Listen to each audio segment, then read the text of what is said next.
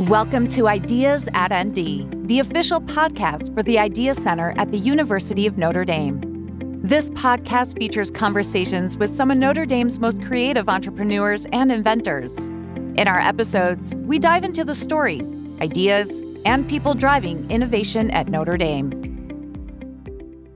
In this four part podcast, Bryan Ritchie, Vice President, and Kathy and John Martin, Associate Provost for Innovation at the University of Notre Dame, and Tom Crotty, a senior advisor at Battery Ventures and a Notre Dame alumnus, discuss why Notre Dame established a separate for profit venture capital investment fund, why it acts as the general partner and has external limited partners, how the fund is structured, and how other institutions of higher education can build something like it. Part 4 so a couple another question is there a specific structure requirement for the portfolio companies you know, S Corp, C Corp, LLC, and why or why not. Uh, we do encourage all of our companies to be C Corps, um, and we set them up as C Corps just because that's the easier way. It's not that we've never done an LLC, but we like them to be C Corps. I, I don't know if you feel the same way in your investments, Tom. Yeah, I, you know, uh, there, there can be, based on the business model, a good reason why it's one versus the other versus the other.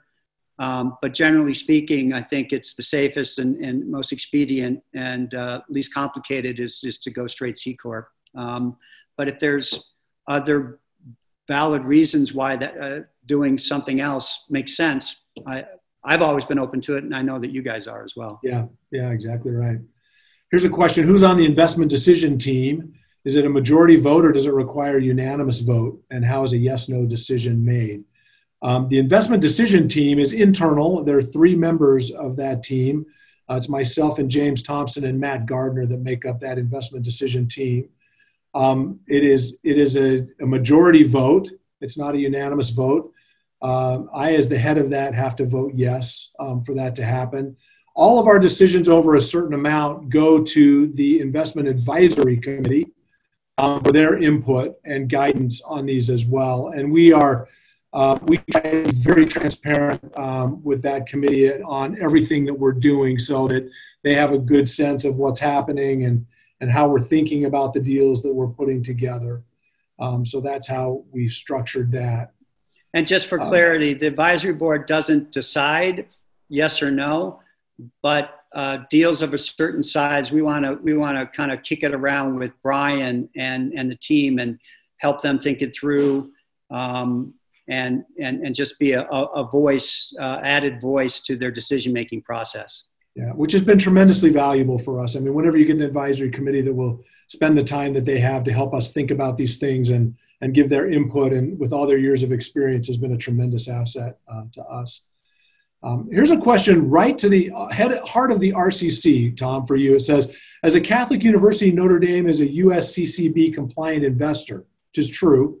Um, were other Catholic investing groups, um, the K of C, Catholic Investment Services, or other Catholic universities examined when developing Idea Center's own mission statement? That's a thoughtful question.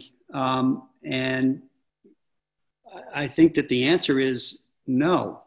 Um, I can't you know, we're talking 2013, 14, 15, so it's a while back now, but I don't recall as a part of the RCC's process that we um, spent a lot of time looking at other Catholic institutions' models and approaches on this stuff, to be honest. Um, we were spending time um, looking at best practices as part of the committee process. We, we, we had meetings out at uh, Stanford um, we had meetings at some other universities, some labs, um, um, both federal and corporate labs. And, you know, we did a lot of best practice type work, but I don't recall uh, a Catholic, uh, uh, other Catholic schools or other Catholic organizations component to that best practices work we did.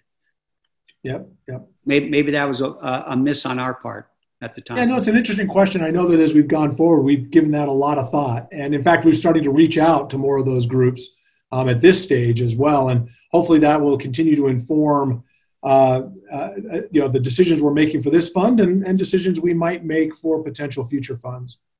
Um, a couple of things here that I think are interesting. We're, we're just about out of time, so maybe we'll try to do one or two more here as we wrap up. But one of the questions here is how the fund differs in its approach to uh, life science technologies as opposed to um, other kinds of technologies. And I'll just comment on that really quickly to say that there is no question that specific components of the life sciences, especially you know drug discovery, pharmaceuticals, therapeutics, um, diagnostics, they just take more resources. It's it's not that the fund hasn't made investments in those areas and will continue to do so, um, but we're looking for partners early uh, in those. We want to get to validation points as quickly as we can uh, to bring in the outside capital that, that are necessary to, to take that forward. So far, we've been successful doing that, but it is a harder road. Um, there's no question about that.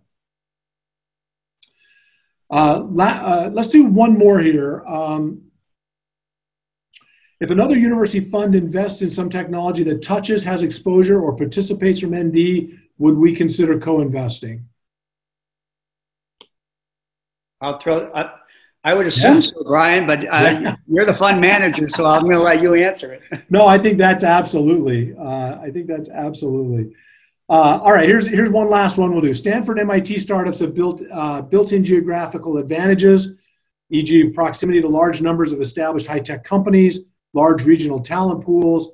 What corresponding geo advantages does ND have, and how do they factor into the fund strategy? That's an awesome question. Let's take that one. We'll end on that one. What do you think, Tom? I think Notre Dame's advantage is not a geographic one per se. Uh, it's just from where we reside in the country. In fact, you could say that's, that's a, a disadvantage. Probably. It's a disadvantage. There's no doubt. Uh-huh.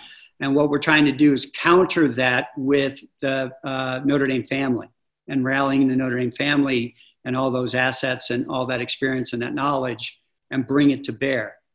Having said that, um, we might be, this pandemic may be altering that dynamic as we sit here today. I agree. Um, people are now going to be hired and are going to be working remotely. And I think you know, while it'll never completely erode the geographic advantages Stanford and, you know, any of the Boston schools have, or, um, uh, you know, those, they're always going to have that advantage of the vibrant ecosystem that, that everybody can leverage up together. But it's going to, it's going to come down and, and, and it's going to allow organizations, universities, and startups and, and other businesses the opportunity to thrive a little easier than you know historically. Yeah, no, it's a great point. You know, one of the things we've recognized is that while we're not in Silicon Valley or Route 128, um, we have access to a tremendous resource in our alumni base and our ability to connect with those alums. And by the way, this is one thing Notre Dame has done that a lot of other universities have struggled to figure out is how to give access to their alumni base to certain components of the university, right? In some universities, they own their alums uh, in the different areas. That's not true in Notre Dame. We've been able to get access to and leverage the abilities of our alumni base in all the different areas we've needed. I'll give you a quick example. We were looking for um, pancreatic oncologists for a technology we were developing, and we needed some feedback. And within one day, we were able to get 20 pancreatic oncologists on the line to give us feedback on a technology. So even though we're not in Silicon Valley or Boston, I feel like we're able to leverage that asset in ways that are really important. And I would say, if other universities are considering this, um, you need to figure that one out. That's an important resource that you need to learn how to be able to get access to. I couldn't agree more, and that's that's why this uh, Pitt Road and uh, the Idea Center first, and then Pitt Road second, being top-down driven, is such an important component to it because um, you know Lou Nanni, who runs development at Notre Dame, is an ally. That's right. He understands that you know uh, Bryan needs access to him and his database to uh, to touch people, and he's been a he's been a, a great uh, a, a, a, great ally to to the fund and to the Idea Center. And you know he recognizes too, Tom, that if we have an LP in our fund who is making an investment and we can help build a return and do something really great for the university, actually makes them more likely to be a donor so in some cases, you get universities like, oh my gosh, I can't let you go raise money from my best donors or they won't give money to the university as a donor. That's absolutely has not been our experience. Our experience has been that the more engaged they get with the Idea Center, the more willing they are to participate in philanthropy at the same time. Right. I think I think so many of the LPs that when they were approached with the private placement memorandum were shocked that it wasn't they weren't being asked for a donation. Yeah, that's right. It was like very refreshing, you know, like wow, this is ROI. Yeah. Yep. Sign me up. that's right. And, and, and by the way, it was, uh, their, their generosity and, and their willingness to participate and their willingness to support made that fundraise very easy. So it was, it was great. Well, Tom, we, we really appreciate your time today. Appreciate your willingness to uh, be engaged in what we're doing here in Notre Dame.